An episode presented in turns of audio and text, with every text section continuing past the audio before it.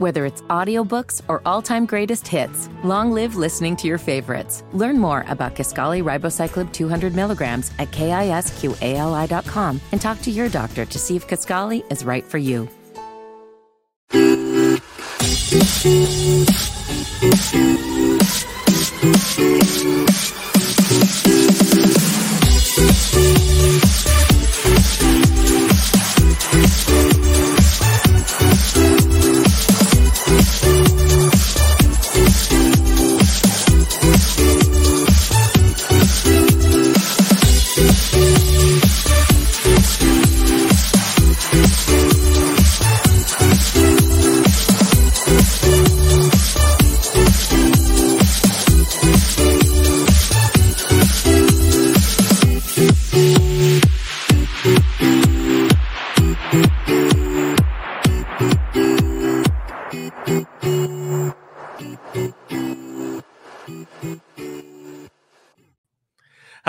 And welcome to Crown Corner, the podcast for and about Charlotte FC. I'm Will Palaszczuk alongside Jessica Charman, and we are your broadcast home for Charlotte FC on the radio and during the week here on Crown Corner. The preseason is over and match week is here, Jess. And I know that I speak for a lot of Charlotte FC fans and people who are watching and saying, thank goodness we finally have a match to play for that involves points that count.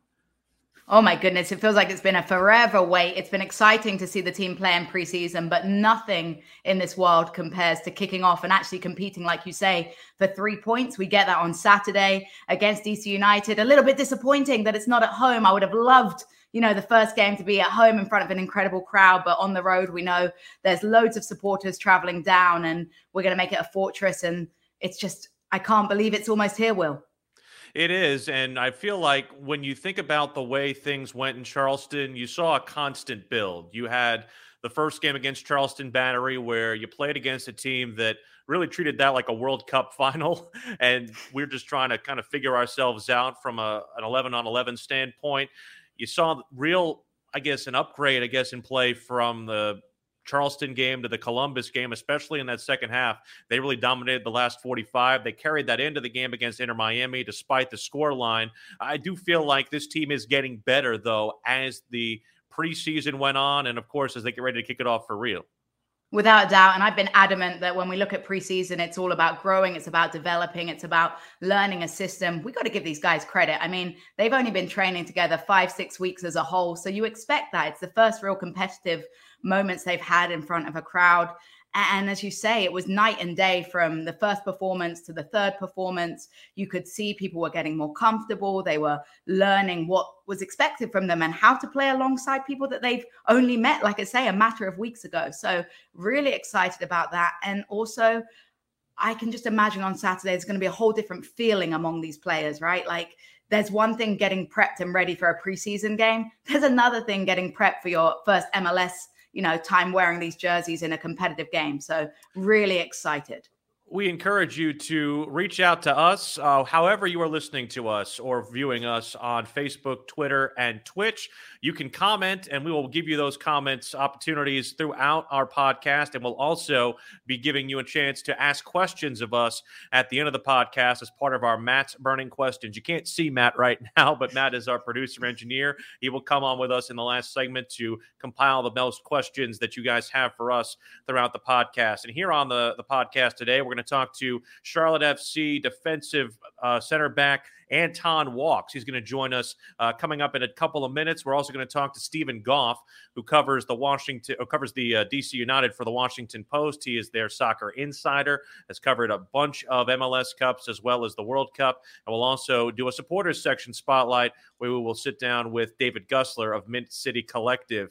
Going into our last opportunity to see Charlotte on the pitch, a 2 1 defeat at the hands of Inter Miami, a goal scored against the run of play, which is something Miguel Angel Ramirez said after the game was a bit unfair, but he also said that in the second half. He liked the chances that they were getting. He just wants more service into the box and more balls into the 18 yard area to get the team some more chances at goal. I was missing delivering more balls inside the box. I was saying to Jay, to Adam, uh, we had people inside the box. We need to deliver, you know, and something will happen. And one ball that we deliver, one penalty. So but yeah, I mean there are details that, that we need to adjust and improve and keep you know keep keep working on. And when you hear that, Will, I think what's really encouraging is that he's noticing that players are in the correct positions within the box. A lot of the times with teams, it's the opposite way around. Players are getting deliveries in, but they're not making those runs into the right areas. They're not getting into spaces that would create goal scoring opportunities. So, real big improvements. And as he said, you know, they got the chance, they got the penalty, they got the goal, and it was a nervous time watching that penalty. Thank goodness it went in. Yeah, it was great to see Christian Makoun score that penalty against his former squad.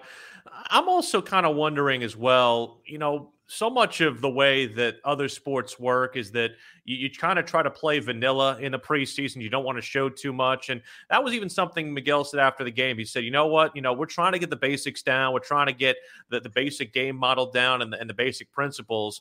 And we'll start focusing more on going for goal once these matches count for real. The last thing you want to do is try to tip your hand when these games don't count.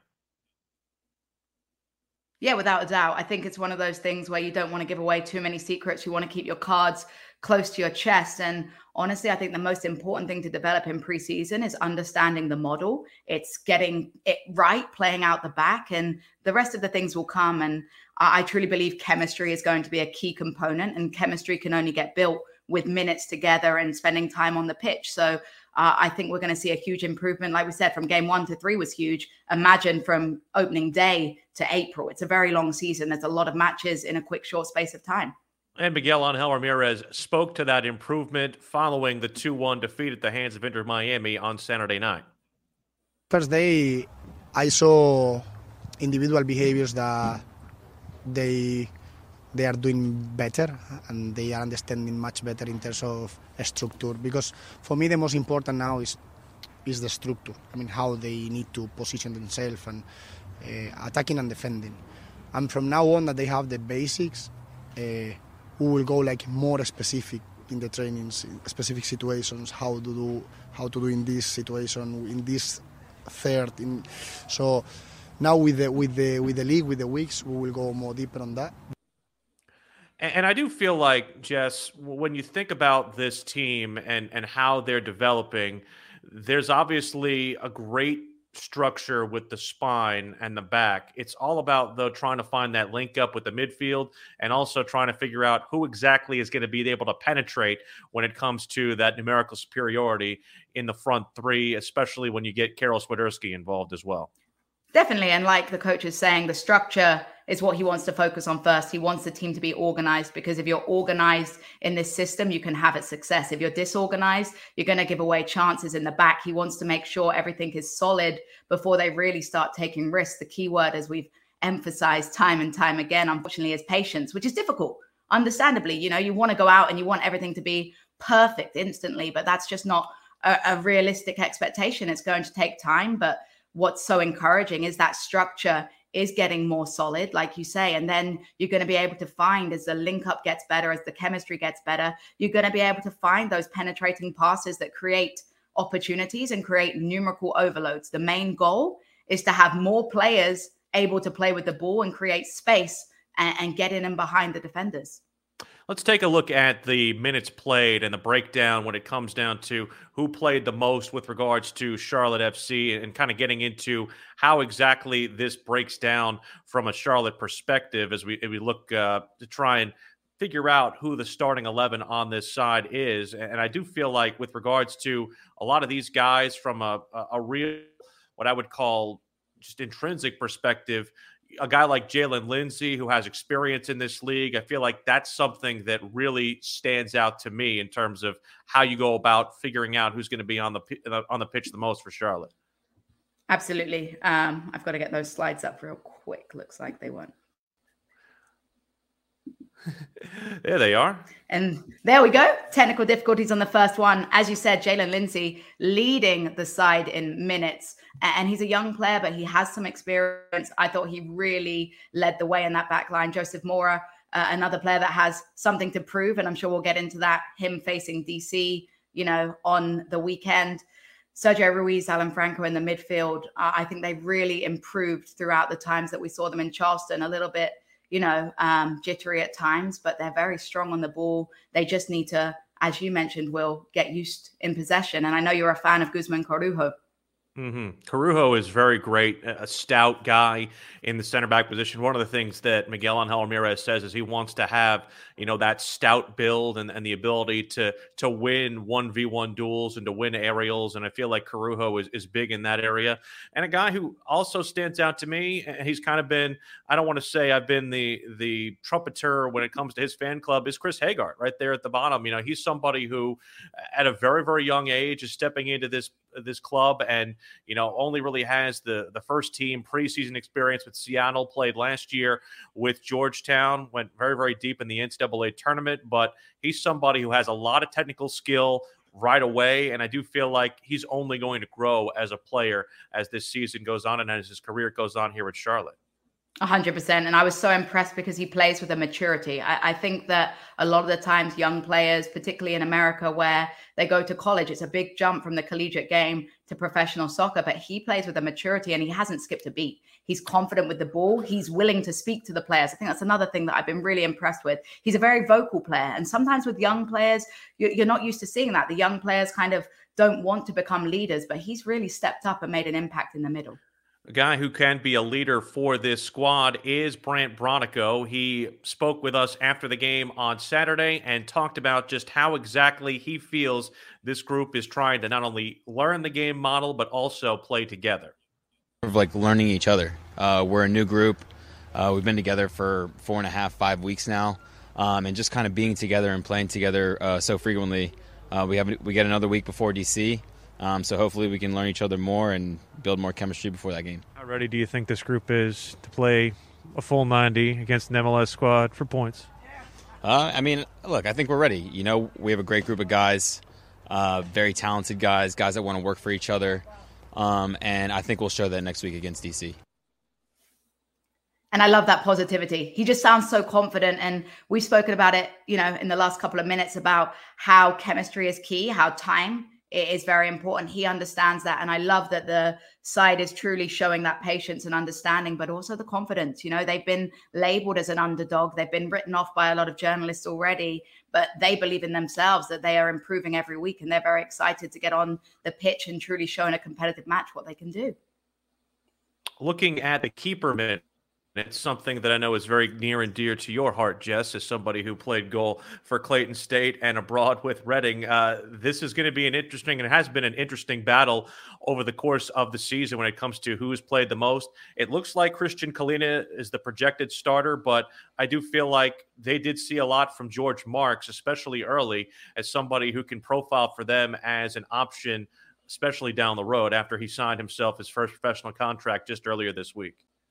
Absolutely. Congratulations to George Marks. I mean, it was a big step for him, and he got put into the first match, which is always a difficult situation as well. I, I thought he played well. He's a young goalkeeper. A lot of goalkeepers take time to mature and find their ways, but he came in. He was very vocal, bossed around his defenders. Love to see that. Obviously, still needs some adjustment when it comes to the system. Kristijan Kahlina just has that more experience with his feet. He looked more confident with the ball at his feet, more natural um, in taking those touches, and slightly more confident in finding what can be very difficult passes. For a goalkeeper, you're kind of trained to play it away from your goal a lot of the time. And and when you're growing up, you're you're taught to you know go long, clear your back line. It's going to have to be an adjustment for keepers that are raised that way now. They have to find penetrating passes into people into the midfield. You're playing it between you know a pressing line sometimes. So a very difficult style. We saw 45 minutes of Pablo Sisniega right at the end, and he, he played well. He did okay, but 45 minutes, I, I think we can only expect that Kahlina is the starting goalkeeper come Saturday. And I loved uh, what Kahlina said yesterday during his comments with the media. He said that this is a group that, quite honestly, will look between night and day from the first match to what we might see a month or two from now. Very good connection now and normal. From the season, we will grow up, we will grow up, and uh, who knows how we will start and uh, maybe we'll play from the first round perfect football for us and we will grow up small or maybe we will not start so good but then after one two months you will see that uh, this club have quality and this club have very good players Yeah, I love it. I love the way that he's understanding. Again, it, it, seems like there's a very common notion between all these players. Everyone is on the same wavelength. And with a new side, that can be different. Everyone seems to understand that there's fantastic quality within the team. It just needs a little bit of time to merge together. And he seems very confident with the side he has in front of him, which is so important as a goalkeeper. Speaking from experience, you have to believe in who's in front of you. You have to trust, particularly again, if you're making those risky passes, if you're being asked to give the ball to someone, you have to trust they're not going to turn it over and put you in a sticky situation, Will.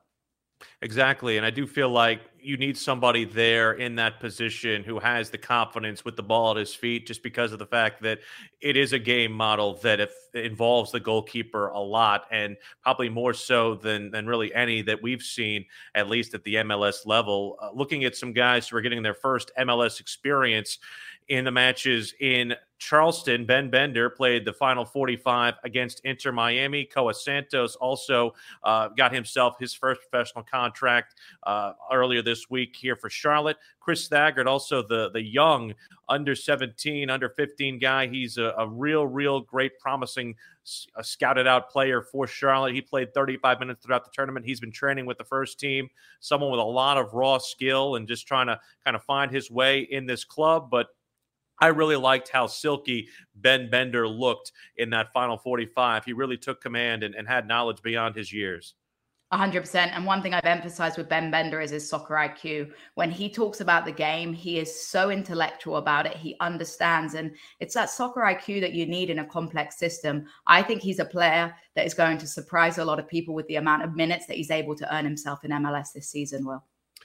We are here on Crown Corner. We encourage you, of course, to tweet us your questions at WFNZ on Twitter or on Facebook at WFNZ if you're watching us on either of those. And also find us on Twitch on the WFNZ Twitch channel. We're going to hear a little bit on the DC side from Steven Goff in just a moment. But first, we will hear from Anton Walkes, center back on, a, on our very, very, I would say, stacked position for this club. There's about five guys I feel like who could start at that position. Anton Walkes is one of them, and he joined us earlier here on Crown Corner. We come to you on the Crown Corner podcast as we get you ready for the opening match for Charlotte FC against DC United. Man who is someone who came over in the expansion draft from Atlanta United is one of the center backs on this squad. Anton Walkes. He joins us here on the Crown Corner podcast after training as we get you ready for the match. Anton, Willie P, and Jess here with you. How has training gone so far for you? Uh, it's been good. Uh, very competitive. I think everybody's really looking forward to opening day. It's been a, a long process for all of us. There's been a lot of new stuff to adjust to, and yeah, we're just excited to get out there and put on a showcase and hopefully get a good result. We got to see you in action in Charleston. What are your main takings from those three matches that you got to play in? Um, that there's still room for improvement. I think that's the main thing. I think um, personally, I was frustrated in some of the games just in terms of how much quality was being portrayed because I know we was so much better than what we put out at times. But the ideas were there. So that's definitely a starting point, and we can hold our heads high because in the time frame that we've had, we've definitely worked on and learned so much so far. So it's only good things from now. Mm-hmm. Anton, the the impression I get from a lot of the players is that it's very hard to play through this because you're thinking about so much in terms of the game model. How difficult is it to to kind of play instinctively without having to think where the ball's supposed to go next? Uh, it's definitely hard because uh, everybody's probably used to some type of habits which go against this new model, and you know it takes some time to get used to because it's a very ambitious style, and we need to have a lot of quality to be able to to produce in this system. And I feel we've got the quality to do so in the squad, and it's just about confidence and you know consistency and time, and we've got all of those things I feel ahead of us, and it's something for sure looking forward to. You talk about consistency. We got to see you play as a back two centre back pairing and as a back three centre back. Which one do you feel most comfortable in and why? Um, I'm not going to limit my options. I think just being okay. I love that. That's yeah, being on the field, I'll be happy.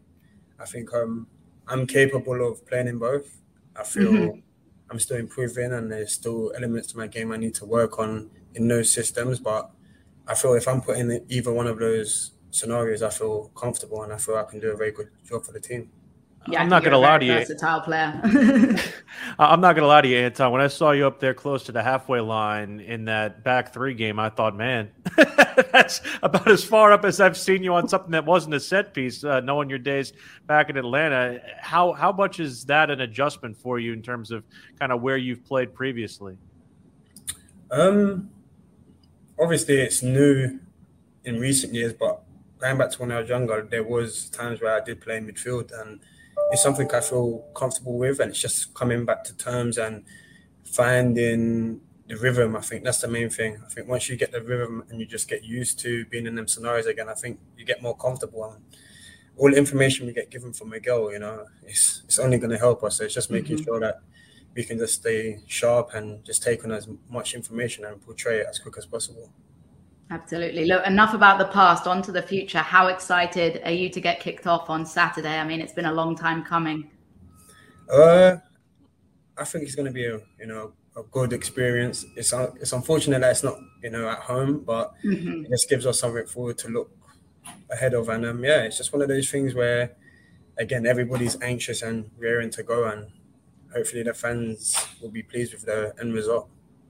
I know that it's now about the time is when you start looking at what the opponent looks like. We know DC is a team that has had some defections. Uh, they might have some players who you might have thought were going to start, but might not with uh, with Ola Kamara, and obviously some other changes there under their second year head coach Hernan Losada. What do you notice about them tactically, and also just from the standpoint of what you guys are doing to try to prepare for the squad you'll see in the starting eleven on Saturday night?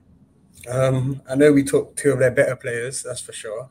I think. yeah. so that's a good thing. Um, yeah, it, you can't really look into opposition too much. I think it's too early to be worrying about what other teams are going to do. It's about us and making sure we can enjoy. You know, it's a big day for the club, and there is some pressure that comes with it. But most importantly, I think us and the fans and everybody involved that's built the club up, we just need to make sure we enjoy the first experience. And you talk about the fans. We've been following a lot of them on Twitter. It seems like there's going to be a decent crowd traveling up uh, to to DC. What does that mean to you guys as players, knowing that you've got fans already willing to travel, you know, across the country to come see you play? Oh, we're we're grateful for that commitment for sure. I think, you know, we got to make them proud. Most importantly, I think they're going to be supporting us regardless. I think just by the way they came out to Charleston, we could see how they're going to support us. But you know, it's a big day. It's a very historical day, and again, we're just going to make sure we enjoy it and give it the best effort we've got. Anton, you mentioned the grudge match element uh, with Joseph Mora and Yordy Reyna, two players who were on DC United who are now with the squad here. We got to see a lot of both of those guys. Mora, of course, at left back, and then uh, Reyna playing more of the, the forward position. What have you noticed from each of those two guys? Reyna seems very technically sound on the ball, and, and Mora is a guy who I feel like can play all over the field. Yeah, I think their quality speaks for itself. It's you know blessing that we've got them and the fact that they played with each other, it kind of makes it a bit easier on that side. I think they've got a bit more of an understanding, and you know that's one of the things that we've been trying to work on is relationships, and the fact that them two have have had the time to play with each other in the past, you know, it, it plays into our factor. So I'm sure they're going to be very eager to go there and prove a point and get a little bit of revenge, and you know we're going to go out there and put on a fight for them as well. Love that. Love that. Something we try and do at Crown Corner is get to know you as a person as well. We talk a lot about soccer in the media all the time, but we want to get to know you, Anton. Who's your biggest inspiration when it comes to soccer? Who's helped you get to where you are today? Oh, it has to be my family. I think um, all of them have played a part for my mum, my dad, my brother, and my sister. I think they are fairly young, a lot younger than I am, and when I was getting, you know, driven across the whole of London and England at times, they were there with me. So I'm sure they missed out on a lot of fun activities and things like that. My parents sacrificed a lot of time and money to make sure I get in this position. And again, without that support system, I know for sure I wouldn't be in this position today. And you know, I'm forever grateful to that. Something that you and I have talked about on a couple of occasions is your background with Tottenham, and, and obviously going back to those days and and and your love of that. Uh, in terms of just coming over here to America on more than a couple of occasions, how has that been not only received by your family but those who you know in the game in England? Because I know that this league had a reputation as being a retirement league and being a league that didn't necessarily stack up to the rest of the world leagues, but that reputation has changed a lot over the years, and right now is is trying to challenge some of those top four and five leagues in Europe. Yeah, for sure. I think um, to compete with the best, there's still a long way to go, but I'm sure. Oh, I know for certain people's eyes are starting to open up and they're realizing this league's not a league that can be slept on the way it has been in the past. I think it's for sure not a retirement league. If you think mm-hmm. you're gonna come here, you're gonna be in for a big surprise. I've said that, but going back to when I first came here, a lot of people you know, were confused with my decision.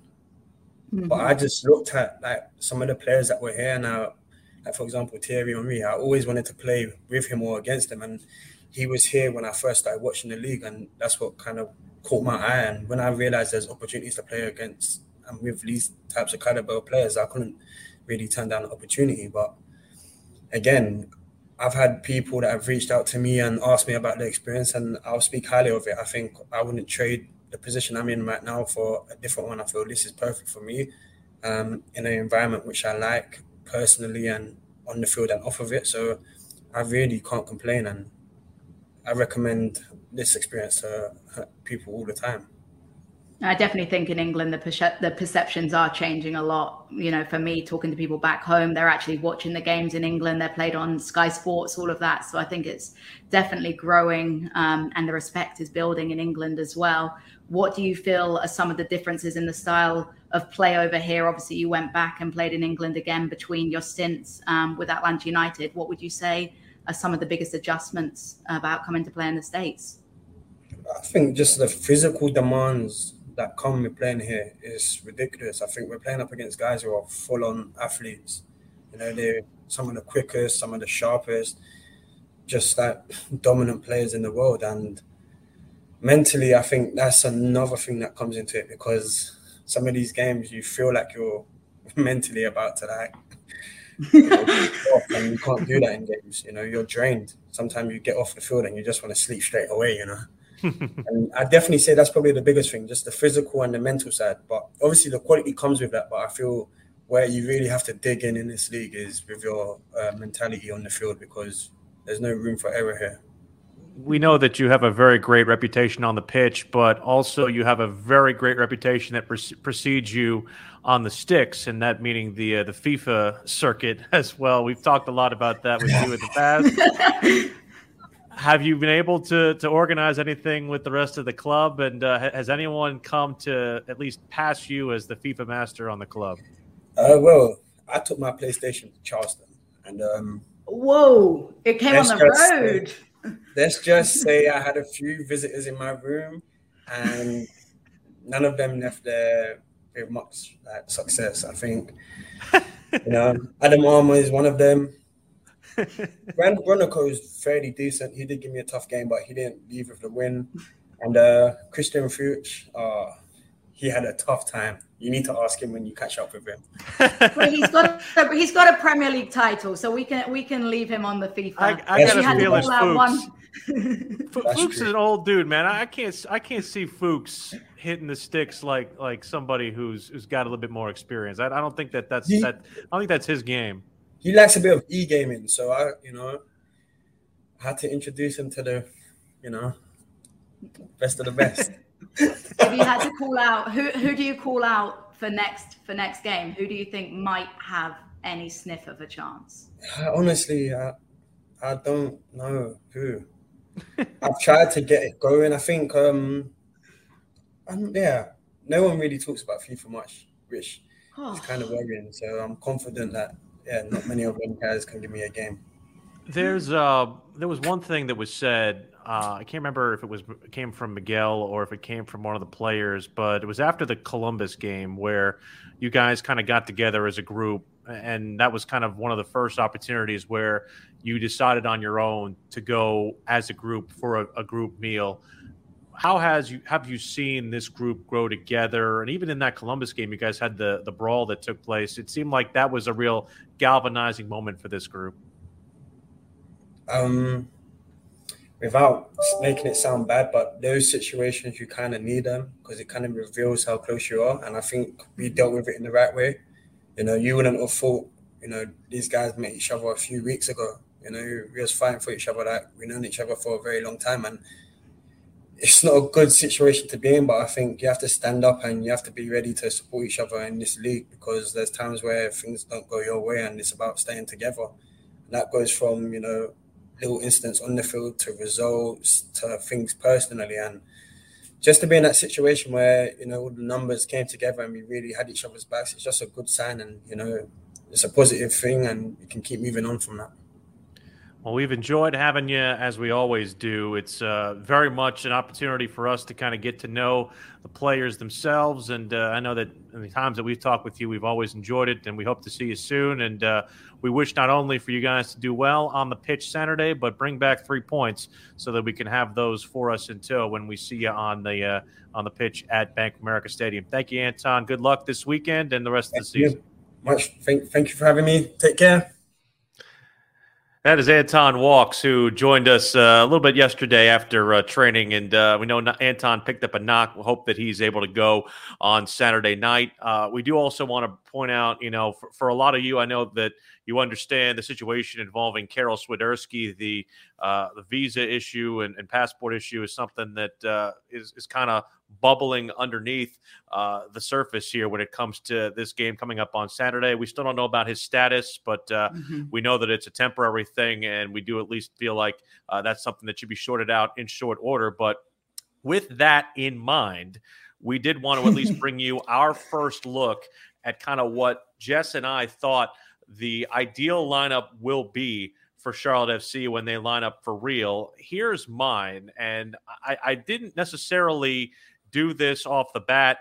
I, I had Mora in there initially at left back, but for as many minutes as we saw Christian Fuchs play, and the fact that he had the captain's armband in the opening match, I feel like maybe Miguel Angel Ramirez is going to lean with experience there and have him mm-hmm. play left back. I, I have Corujo and, and Walkes, again, assuming health on Walkes being the two center backs. Jaylin Lindsey on the right side. Really love the way that he delivers the ball from that right side. I've got Jordy Alcivar and holding midfield, Ruiz and Franco flanking him. I've got Reyna and uh, TT Ortiz on the wings. TT kind of being more of a room room to roam kind of guy, and then of course Swiderski up top in what will basically uh, play looking like a four-three-three, but one of the things that Miguel said in his comments during the preseason is that formation is a is a whole mood. He, he likes to have things flow a little bit. Very fluid. Yes. All right. What do you the, got? On the flip side, look, I got something slightly different because who knows what's going to happen with these players that are missing. Um, I went with a back three of three centre backs instead, just that we saw that down in Charleston in the final match. Makoun, uh, Corujo, and Walkes. Fingers crossed, Walkes is back. Hopefully, it's just a very minor knock and he'll be able to play. I think them as a back three are very solid. They have athleticism. They have Jules. Um, very excited to see them at the back. Mora and Lindsey as my fullbacks. Uh, love to see them drive forward as much as possible. Alcivar in that holding mid position, which is obviously very important with the style that we want to play. He's got to check in, receive the ball, be confident on it. Ruiz and Franco, uh, the other midfielders, and then Reyna and Ortiz up top. As you mentioned, we're not sure about Swiderski. So right now I'm going to go with that formation based on the fact that Swiderski is a maybe. We're really hoping he can get those visa issues sorted out ASAP because I was really impressed with how he grew in in Charleston. And I do feel like TT Ortiz is a guy who I feel like eh, that's one guy Miguel is absolutely in love with. He knows mm-hmm. the game mm-hmm. model. They have previous experience with him. And I also feel like he's a guy who uh, Miguel said can play really any position on the pitch. and is willing to. Will I think yes. that's the biggest thing. It's not just about the ability; it's about the willingness. You know, there's a lot of players that could probably play in other positions, but the minute you put them where they don't favor to be, their heads drop. Ortiz is a sort of player that will play 150% for you, no matter where you put him, whether it's a freaking defender, he'll still do the best he can for the side. So I love his attitude when it comes to playing the beautiful game. We are live on Facebook, Twitter, Twitch, and YouTube. We'd also like to have you subscribe to any of those that correspond with WFNZ and ask us your comments. Matt's burning questions will come in the final segment of the podcast. We'll give you an opportunity to ask your questions. And uh, if you get them in early, we can answer them as we go throughout the podcast. We also want to let you know that tickets are still available for Charlotte FC's inaugural home match at Bank of America Stadium on March the 5th, a week from this coming Saturday against LA Galaxy. They got about less than 10,000 seats remaining all in the lower. And we've got bowl. a record to break, Will. It's a record Absolutely. to break we need to beat that record from the city to the south. Uh, they have the record. We want to take that uh, away from them. Looking to have 74,000 in Bank of America Stadium for that game next weekend. Again, you can find the tickets at Ticketmaster, the Bank of America box office, or by logging on to charlottefootballclub.com. But before we do anything against LA, we have to figure out how to get past DC United, an original club in MLS and one that came off of a very disappointing eighth place finish a year ago. Uh, it's a team that is renewed under second year manager Hernan Losada. We had a chance to chat with a man who has a lot of soccer coverage experience in this basically what I would call this league that really is continuing to grow. But one of the real first fruits of that league was DC United. And the soccer insider for the Washington Post, Steven Goff, had a chance to stop by with us to talk about the team we will see on the pitch at Audi Field in Southeast DC on Saturday night.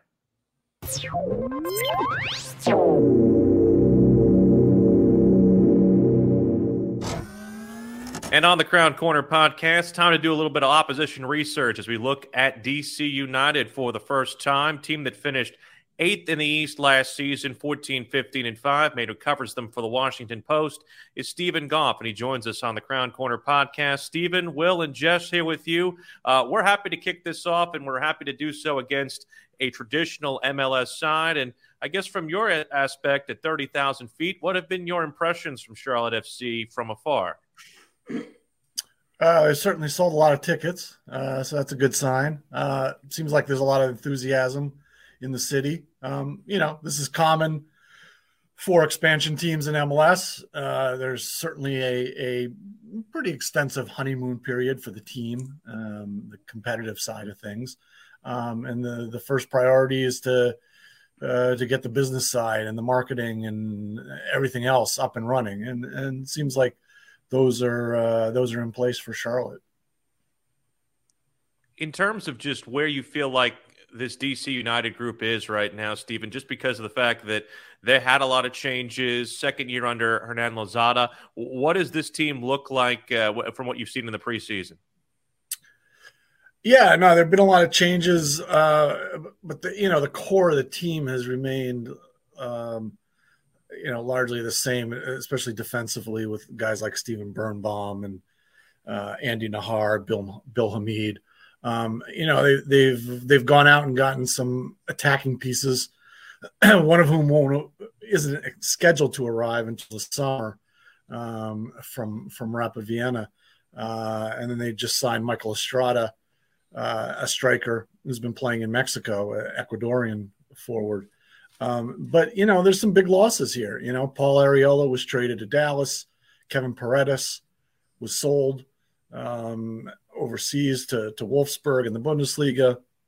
Um, and several other players were let go. I mean, Losada came in kind of late in the process last year, and, and he's putting more of a stamp on the team this year with the personnel moves.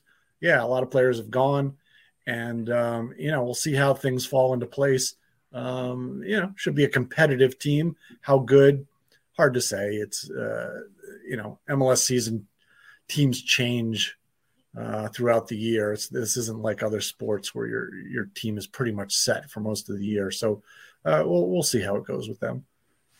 And you look back to last season, and you mention you know, as the first year, a transitional year. When you look at the numbers, you're the team that has scored equally second the most amount of goals conceded the third amount of goals in the East. What do you think that tells you about the system? It's exciting, obviously, but risky defensively. Do you think that's something that they've tightened up this season so far in preseason? Yeah, I mean, he wants to play an entertaining, open style, high pressure uh, counterattacking, uh, just pounce on uh, opponents um, when the ball turns over. Uh, so yeah, I mean, it does expose you um, to counters. It's, it's, just the style he plays. Um, you know, defensively, um, they are they are pretty strong with mm-hmm. guys like Birnbaum and uh, Hamid and his experience there. Uh, Brendan Hines um, but you know they they get a lot out of their wingbacks. Um, Absolutely. And this year, well, last year Julian Gressel was fantastic, serving in balls from the right wings wingback position. Uh, the left side was supposed to be Kevin Paredes's job. Um, he was traded. Uh, he was sold overseas. Um, they brought in Brad Smith, a, a veteran player from from Seattle. Uh, so yeah, we'll see. I mean, they they certainly want to entertain the crowd. They want to bring in some fans, and uh, there was some some fantastic uh, attacking performances last year. But like you said, it does expose you at times to uh, uh, expose you defensively. We know Steven, there's going to be a lot of goals. Yeah, exactly. and, and, there are a lot of parallels, I think, too, with what Losada brings to the table and what Charlotte manager Miguel Angel Ramirez wants to implement, just from the standpoint of you're bringing in a new system that's not exactly tethered to the way a lot of MLS teams play. And there was a bit of a learning curve. And I, I feel like having a full offseason for Losada will certainly help. And, and I think the same thing can be said for Miguel Angel Ramirez over the course of this season. Uh, with more games and more reps and experience, this group will at least attach more to the game model than it might have at the beginning of the year. Yeah, you know, it takes time, uh, especially with an expansion team where all the players are new to each other, um, except for a few that have that have played uh, together on other teams. Um, so, yeah, you know, it's it's a it's a long process. Uh, the advantage MLS gives that, you know, almost every other soccer league in the world doesn't provide is time. In that, you know, you have uh, you have a playoff system. Um, you do not have relegation, so you can take some chances and um, let things fall into place where the the results, the urgency of the results, um, are not as high because you you know you, you can get in the playoffs. Your season does continue if you finish you know fifth, sixth, seventh place, um, and there isn't that fear of relegation. So uh, yeah, you know it's a it, it's a process, and and players will or will not take to it.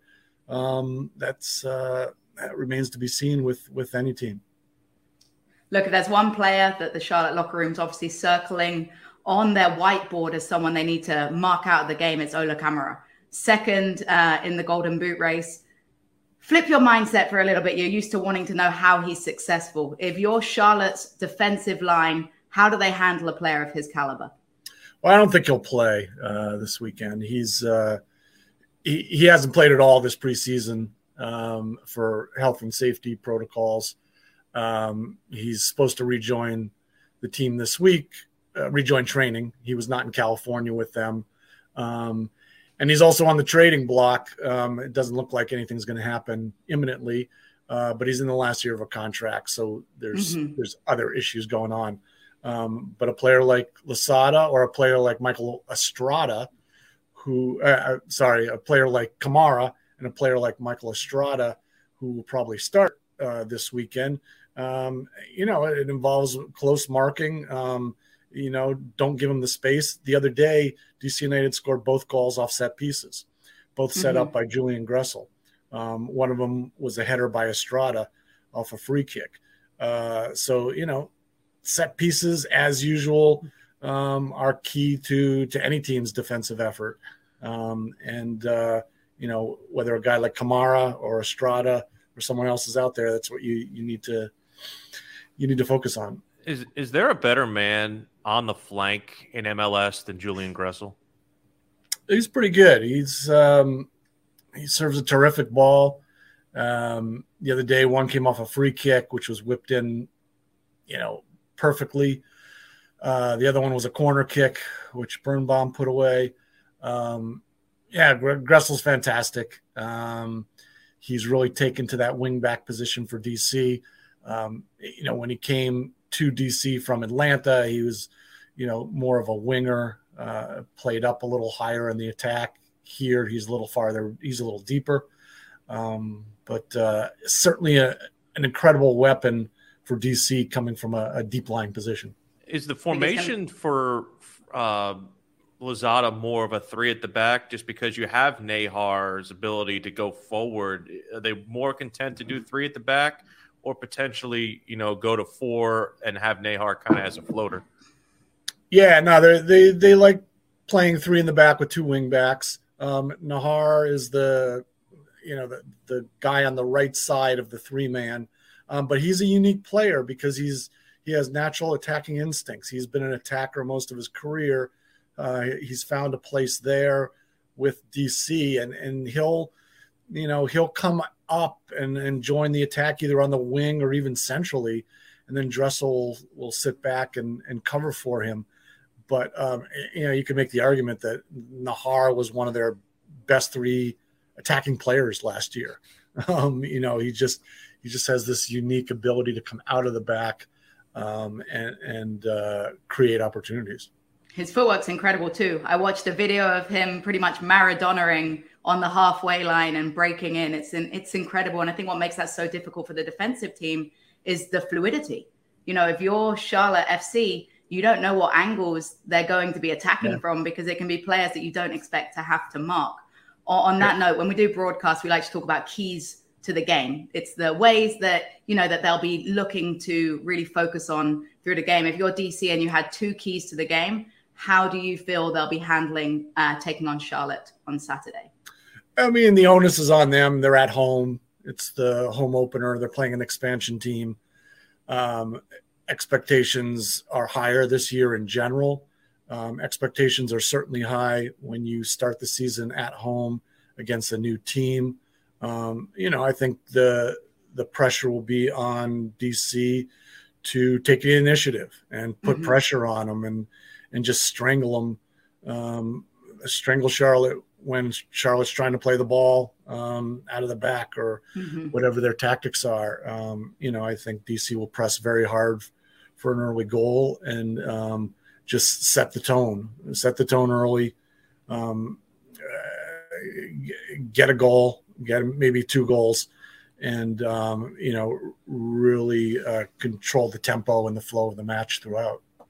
Steven, I did want to ask you about the Arriola departure because I know us here in Charlotte. I think we were watching that with uh, with great intentions, thinking that he might come here. Of course, he goes to FC Dallas for two million dollars in GAM. I think a lot of people looked at that particular transfer and said, "Wow, two million in GAM." I don't know if that's a two million dollar in GAM player. Do you feel like that deal was fair value for for Dallas? Do you think they overpaid?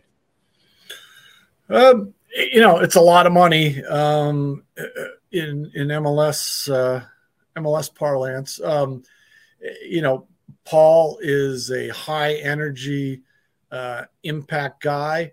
Um, he's also been injury prone. Um, you know, he had the ACL a couple years ago, um, but then this past year he had a lot of issues with hamstrings, um, which cost him some national team time. Um, you know, you could certainly attribute part of that to Losada's demands, physical demands, mm-hmm. training demands that it took a toll on Paul and other players.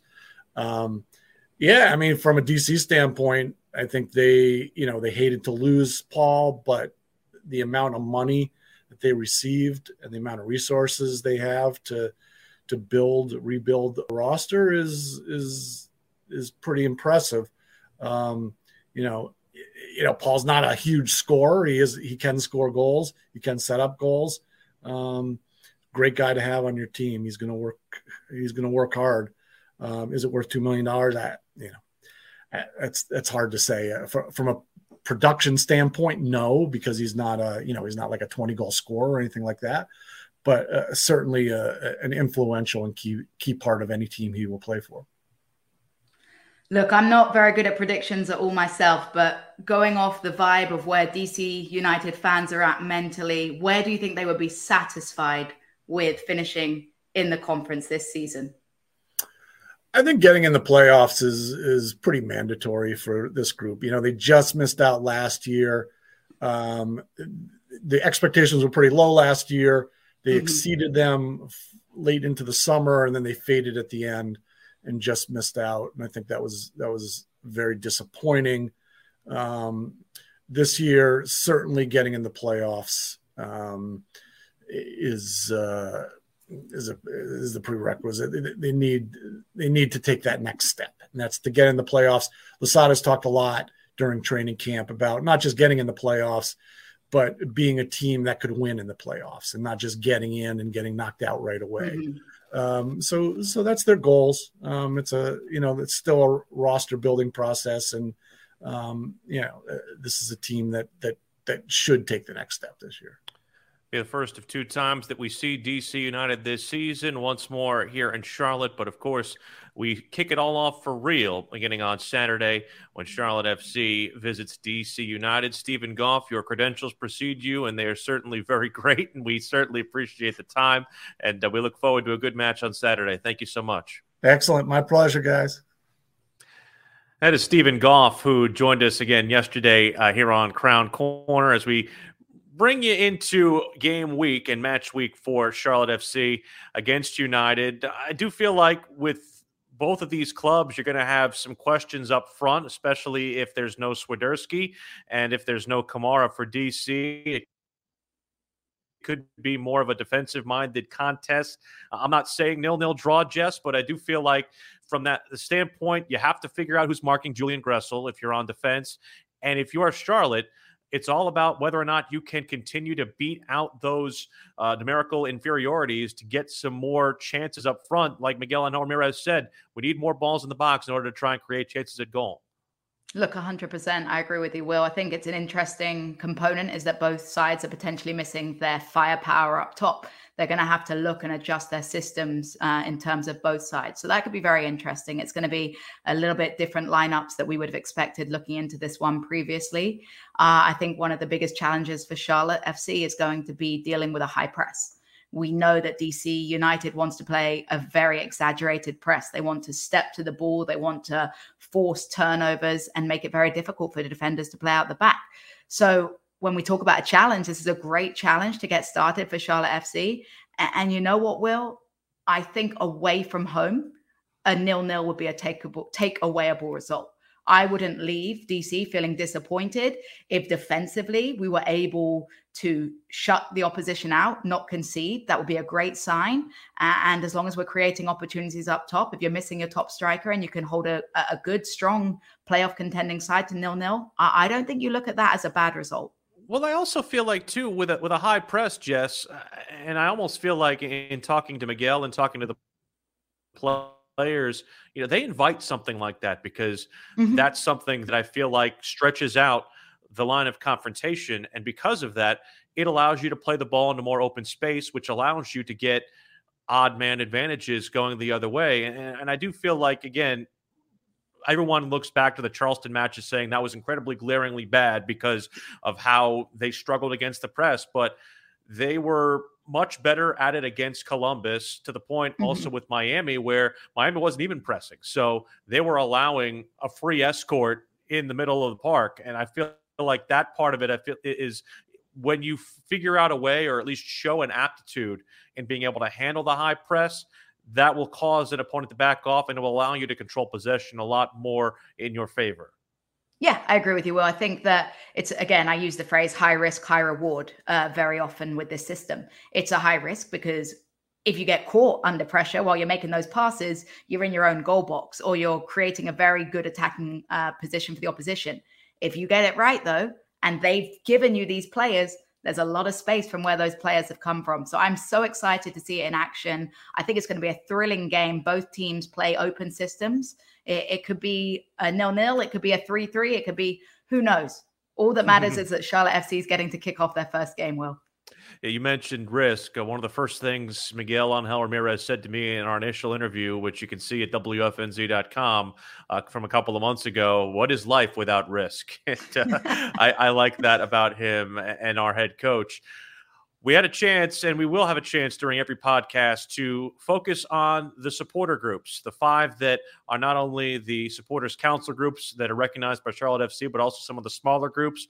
We're going to highlight some of the different watch parties that are happening for the opening contest. But we did also want to talk with a member of one of those supporter groups, and we had a chance to catch up with Mint City Collective President David Gussler here on Crown Corner.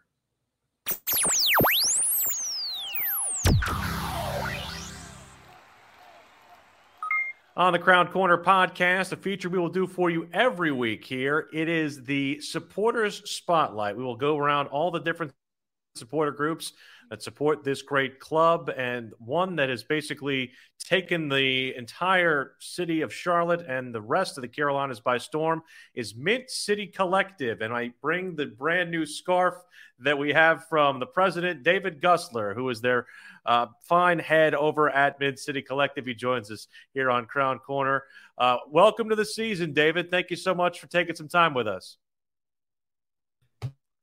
Yeah, I'm super excited to be here. Thanks for having me on, and I'm excited to be on the Crown Corner with y'all. So, looking it's, forward it's, to the season. It's great to have you. Um, for those who are new to the supporters group culture, there we're dealing with a lot of fans who are new to the game of soccer, at least domestically. This is a uniquely American idea, and it's something that I feel like is a hybrid from what happens over in Europe and also uh, what we have here, maybe at the collegiate level when it comes to student sections. It's kind of the melding of those two philosophies. Not only what do you feel like your mission is as a supporter group, but how did you guys come to start Mint City Collective? Yeah, so um, we started almost back in 2019. So it's a group of folks that just had heard rumblings or rumors that Charlotte might be in a bid for a MLS team. Um, folks from all over the Carolinas and Charlotte, some having soccer experience, some not having any soccer experience or knowledge, and really just collaborated and wanted to make a supporter group that represented um, not just Charlotte, but really Carolinas as a whole, or anybody that calls the Carolinas or Charlotte home. So um, 2009 came. Obviously, we, we all know the the history of how the, the team came to be announced in December. And um, we kind of hit the ground running from that perspective, right? And so 2019, 2020, we're excited having the club build. Started seeing different chapters throughout the Carolinas and mostly in Charlotte kind of start to pop up. A very similar model to what you see with the American Outlaws, which is the uh, United States national team uh, supporter group, where you have different chapters throughout the United States. Uh, so, very similar model. Uh, we just wanted to have something where you have an overarching and supportive um, head group, but then really a more localized effort where you know fans and folks feel more a part of a community and being able to um, go to their local establishment or see their neighbors and be like, hey, we're we're all part of this together. Um, and yeah, I mean, it, as you've seen, like we have you know thousands of fans or thousands of members that are part of Mint City Collective. Some all the way over in Denver, Colorado. Some over in Europe and Germany and England. Um, but again, mostly here in the Carolinas within the surrounding area. That's incredible. I have to ask because I was putting on this lovely t-shirt. Thanks for sending it, by the way. Protect the nest. What what is that about? Talk to me about that because that was uh I asked Will and he didn't know either. So we would love to know. Yeah. Tell us about that. Wait, wait, way to throw me under the bus, Charmin. That was that's really hey, awesome. I didn't want to be the only one that didn't know. no, you're good. So I, that's really kind of like our inaugural season, like I guess kickoff slogan, right? So um, for the past, I guess, almost two years because the club got delayed um, we we kind of called it day zero, right? So it's kind of the the day before kickoff, and so we built that up. You kind of see that on our initial scarves. Um, some of our original T-shirts say like day zero, day zero is coming, those kind of things. But really, what we wanted to do for year one is just kind of continue to see the brand and the influence that we have within the logos. We obviously you see the eagle, we have the bird. Um, there's different influences, different influences when you see um, our branding. So if you go to mintcitycollective.com, you can actually see the full story. Um, but if you look at the eagle, there's actually it looks like like almost like woven textile within the the, the wings, right? So that kind of plays to the textile industry and the history that we had here in the Carolinas. Um, the eagle protecting the nest.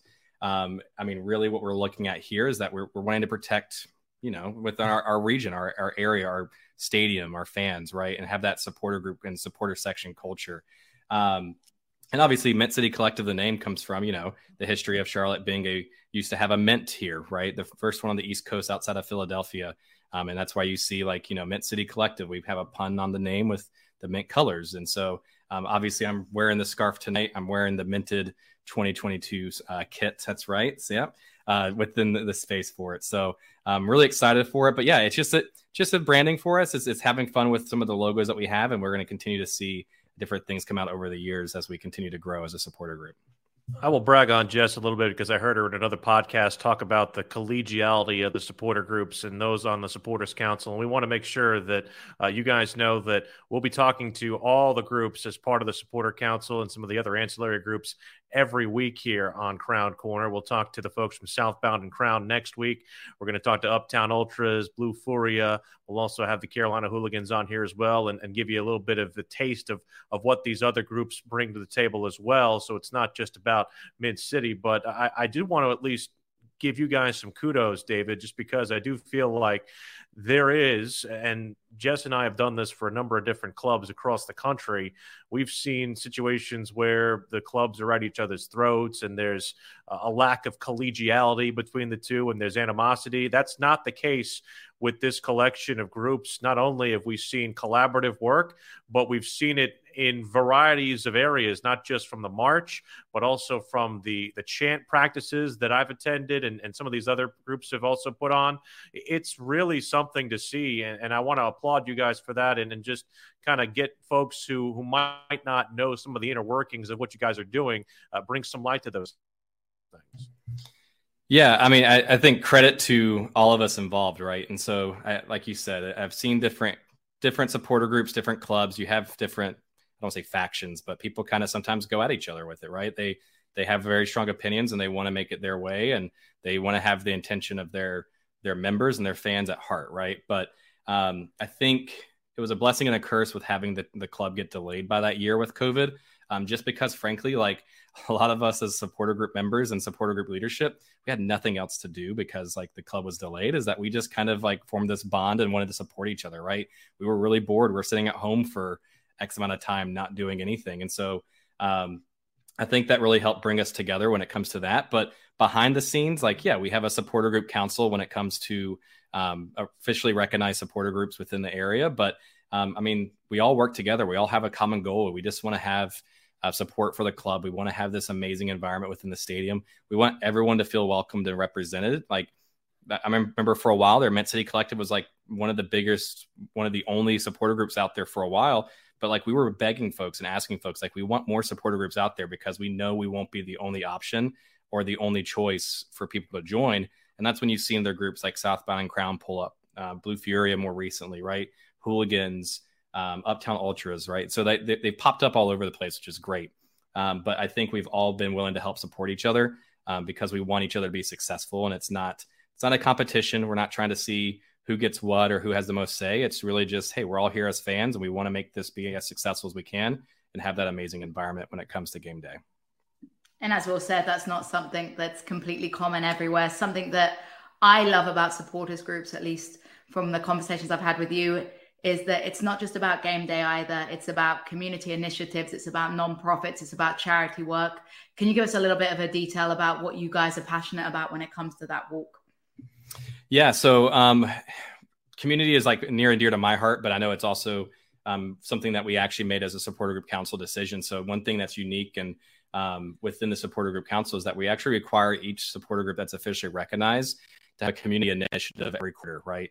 And because we know that we have this reach and we have these memberships that we can do better good for our communities and not just be soccer hooligans per se, right? We want to make an impact locally. And so with Mint City Collective, like in particular, uh, we, we do a couple of different things. So I know we have localized chapters throughout the Carolinas.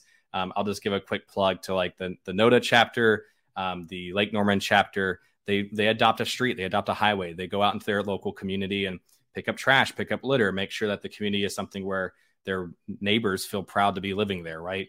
Um, we've done things with Block Love locally here in Charlotte where we volunteered and helped, you know, feed the homeless here in the Carolinas and uh, provided supplies and sanitary supplies for them. And then other things such as like breast cancer awareness back in this past year, we actually branded um, Mint City Collective as Pink City Collective to kind of bring awareness to breast cancer mm. awareness. And remember that? To, yeah, remember, like, yeah. And so we brought basically donations. We had members like donating, and we matched the donations towards that to go towards a uh, breast cancer awareness within the Carolinas and a soccer tournament that brought both soccer and like cancer awareness and uh, preventative measures for it as well. So it's near and dear to my heart. We're going to continue to do it more and more. Um, I know when it comes to game day, we're going to have a perfect opportunity with our tailgates and pregame opportunities to be able to make an impact with thousands of fans walking by. So stay tuned because we're going to continue to do more within within this space. And David, speaking of the games, we got one this weekend against DC United on the road. Uh, tell folks how they can find you if they're traveling to the nation's capital, and also if they're not, uh, where you guys are going to be for your individual parties getting ready to watch our club's first match. Yeah, so um, I'll, I'll touch on first for the fans who aren't going to DC for us, right? So uh, make sure you go to mintcitycollective.com and you go into the chapters page. You can actually see we have 13 to 14 different chapters and also future chapters moving forward, stretching all across the Carolinas and North and South Carolina. And every single chapter has a home location or a bar or a restaurant, wherever it is. And they've they're going to be hosting the games there. They're going to have watch parties there. They're going to have specials in some of those places. Um, I will give a shout out and a plug to the Matthews location um, at Beer Temple and Matthews. They, are going to have a, a food truck. They're going to have specials with drinks. If you wear your Mint City Collective gear, they're going to have um, a discount or a potential package for those members there as well, just to watch the game. Um, so definitely like check us out on social. We're posting it all over the place. Each chapter typically has their own social media page as well. Um, so they're going to be there. Now, for the fans that are going to the game, um, so we actually have these different tailgate packages. Um, one of our members, Chris Harmon, is actually really passionate and helps support with that. Um, we are actually going to be traveling to DC. We're going to be pre gaming or tailgating at the mission there at the Naval Yards there near Audi Field in DC. Um, and so we're going to be going there, and then we're going to be marching from there to the stadium. And I'm being able to watch the, the team perform against DC United. So I know we have over 300 people going to DC. Um, so it's going to be a huge, um, we've almost got two and a half sections full of fans there in DC United. Mm. So um, super excited about that. And it's only a, you know, a small taste of what's to come when it comes to Bank of America on March 5th and you just let it in. Bank of America, what are the plans for that incredible home opener of a match that we cannot wait for? Yeah, so um, I'm glad you asked because we actually just ended a supporter group council call working on that. So um, we're going to have this amazing tailgate lot not far from the stadium. It's about a half mile down Moorhead, um, and it's going to be this huge lot. And all the supporter groups are going to be there. They're going to be able to tailgate. We're going to have food. We're going to have drinks. We're going to have music. Um, we're working on some other things behind the scenes to be there in that space, but it's open to everyone. So there's not parking there, but anybody can come and attend. If you want to be a supporter group, check out all the different groups that'll be there. Um, but come hang out with us. And then from there, we're actually going to march to the stadium. Um, obviously, we're going to have our drums, we're going to have our smoke, our banners, our flags, our chants while we make our way to the stadium. And then obviously, when we make it to Mint Street and head into that supporter section uh, part of the stadium, it, it's just going to be crazy and it's going to be amazing when we walk in. So, all of us heading in at one time, heading straight to our section within the stadium um, and just ready to make some noise and, you know, ready the team when they come out for the first time in Bank of America. You can follow them on Twitter at Mint City C O L L. You can also find them online at mintcitycollective.com. David Gussler, part of the fine group that heads up that faction. Uh, we appreciate the time, David. We look forward to the game this weekend, and thank you so much for for spreading the word about how to get involved with the. Thanks for having me, y'all, and I appreciate it. And I look forward to seeing you guys at the tailgate and possibly DC here soon. So we'll make it happen. Yes. See you soon.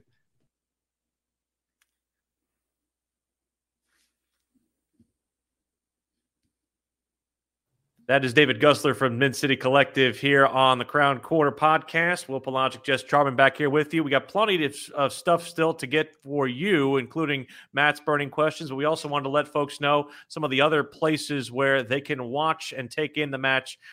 Also, if they're going to the game and if they're not going to the game, Jess. Absolutely. So, Carolina Hooligans will be at the Bull City Ciderworks in Lexington. The Mint City Mafia Big Ben Pub. That's somewhere that I want to check out. That sounds very exciting as an English person. And mm-hmm. Uptown Ultras at the Union and the Queen's Firm Dilworth Neighborhood Grill. Where else, Will?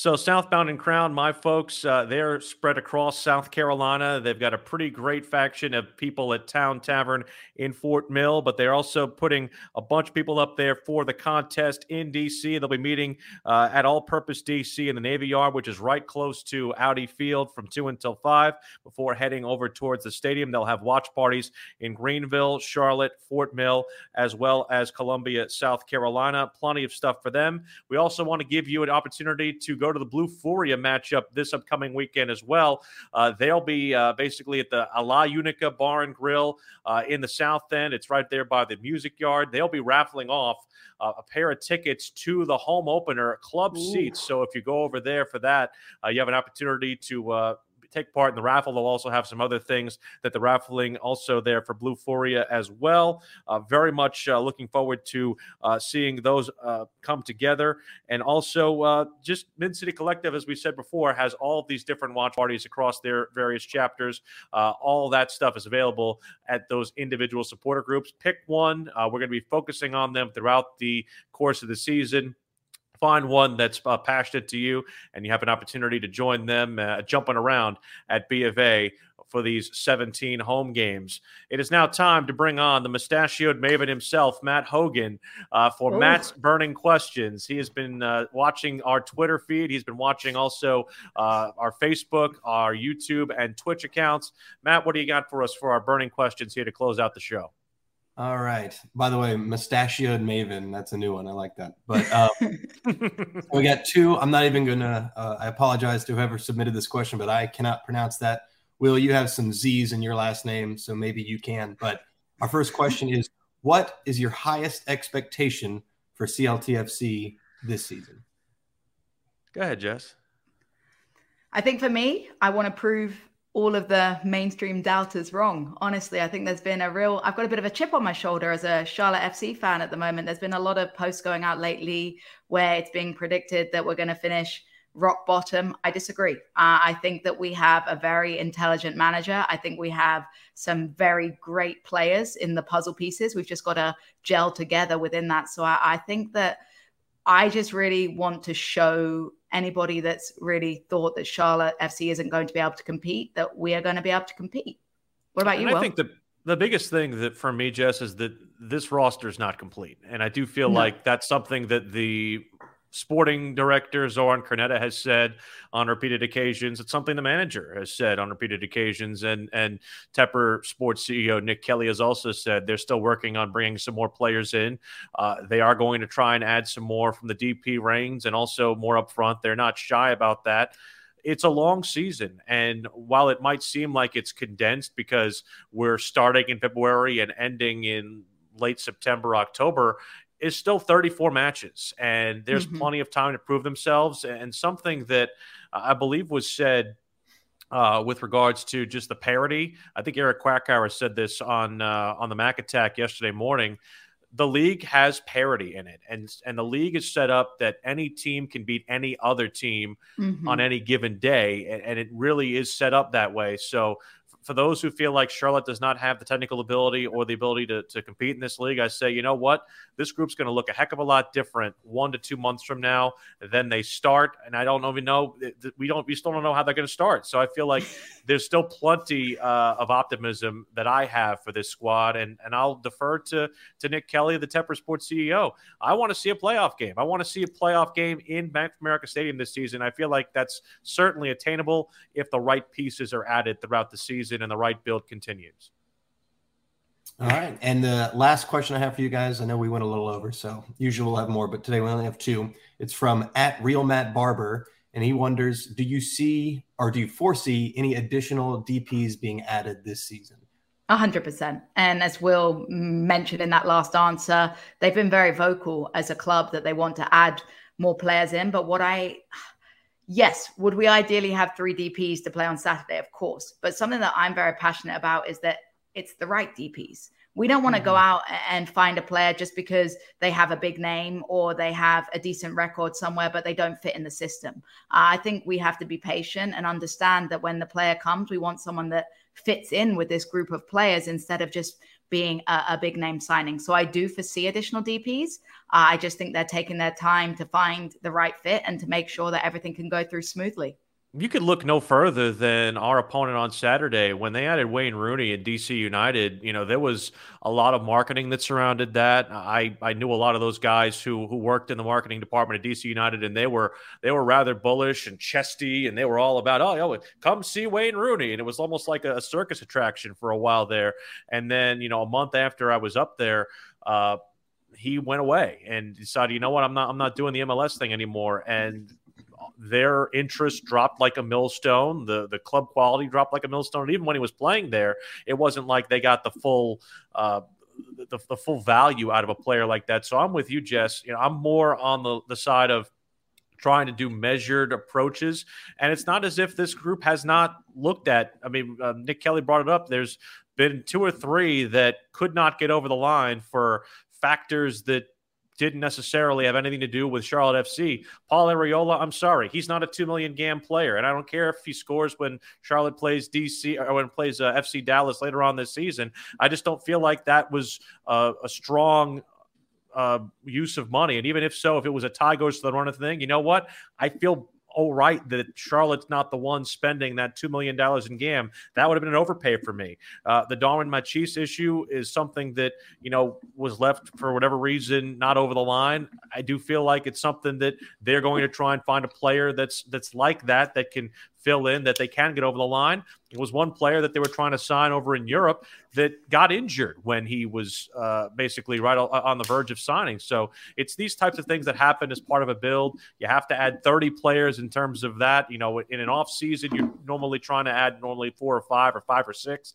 Charlotte had to add 30. And for those of you who say that you know they, they had all this time to build. It's not like you're going to pull somebody off their squad in the middle of the season to play for a squad that's not playing. They really have only had realistically jess since the end of the mls season and and, and really uh, since the middle part of the domestic seasons overseas because at the same time uh, the way the mls calendar works it works contrary to the way that the European calendar works, to the South American uh, calendar works. They start their calendar mostly when our basically fall season begins. And as a result of that, you do feel like that that puts MLS expansion clubs at a bit of a disadvantage because it's hard to pull guys away mid-season, especially with that limited transfer window. 100%. And we saw Charlotte FC try to do that. They put a couple of players on loan at Charlotte Independence to give them some time, but it, it's difficult. It's not as easy, you know. And as I keep, I've said on numerous occasions as well, MLS is a very unique league, and American soccer is very unique in that we're still creating franchises. That that's not something that's usual. So it's also difficult to sometimes drag people away from a club that has a history, that has a build up, that now is trying to go to somewhere where they have no idea they have no idea what Charlotte FC is about. So it, it's a different kettle of fish, but I, I truly believe that we're going to be just fine. And Kristijan Kahlina even said this, you know, when you when a club starts up overseas, they start like the fifth division down. Mm-hmm. They don't they don't have to play at the top flight league right away. It's something that's very unique to American soccer, and, and maybe they would have been served to, to play maybe a year down in uh, in the second division, kind of like St. Louis is doing. But I do feel like this is the right build. The right people are in place. I love the squad that we have, and I'll be proud to see them play in DC coming up on Saturday night. And I'm looking forward to a fantastic season. We're looking forward to a great season with you here on Crown Corner. We'd like to thank our guests on this program, Anton Walkes. Steven Goff and David Gussler. We'll have plenty more to bring you this week. I know we went a little bit over our one hour scheduled time that we usually are trying to do here with you on Crown Corner. We'll try to keep it to an hour at the most in future weeks, but went a little longer just because this was the first one and we had a little bit of intro at the beginning. But uh, remember, Charlotte FC and DC United will be on the air at 5:30 on Saturday night on WFNZ, six o'clock for the kickoff, and you'll also be able to stream that on the WFNZ app and WFNZ.com. For my partner Jess Charman and for our producer and engineer Matt Hogan, I'm Will Palaszczuk. Thank you so much for watching Crown Corner. We'll be back here next week, Wednesday at 10 o'clock on Facebook, Twitter, Twitch, and YouTube. And thank you so much for watching and listening to Crown Corner.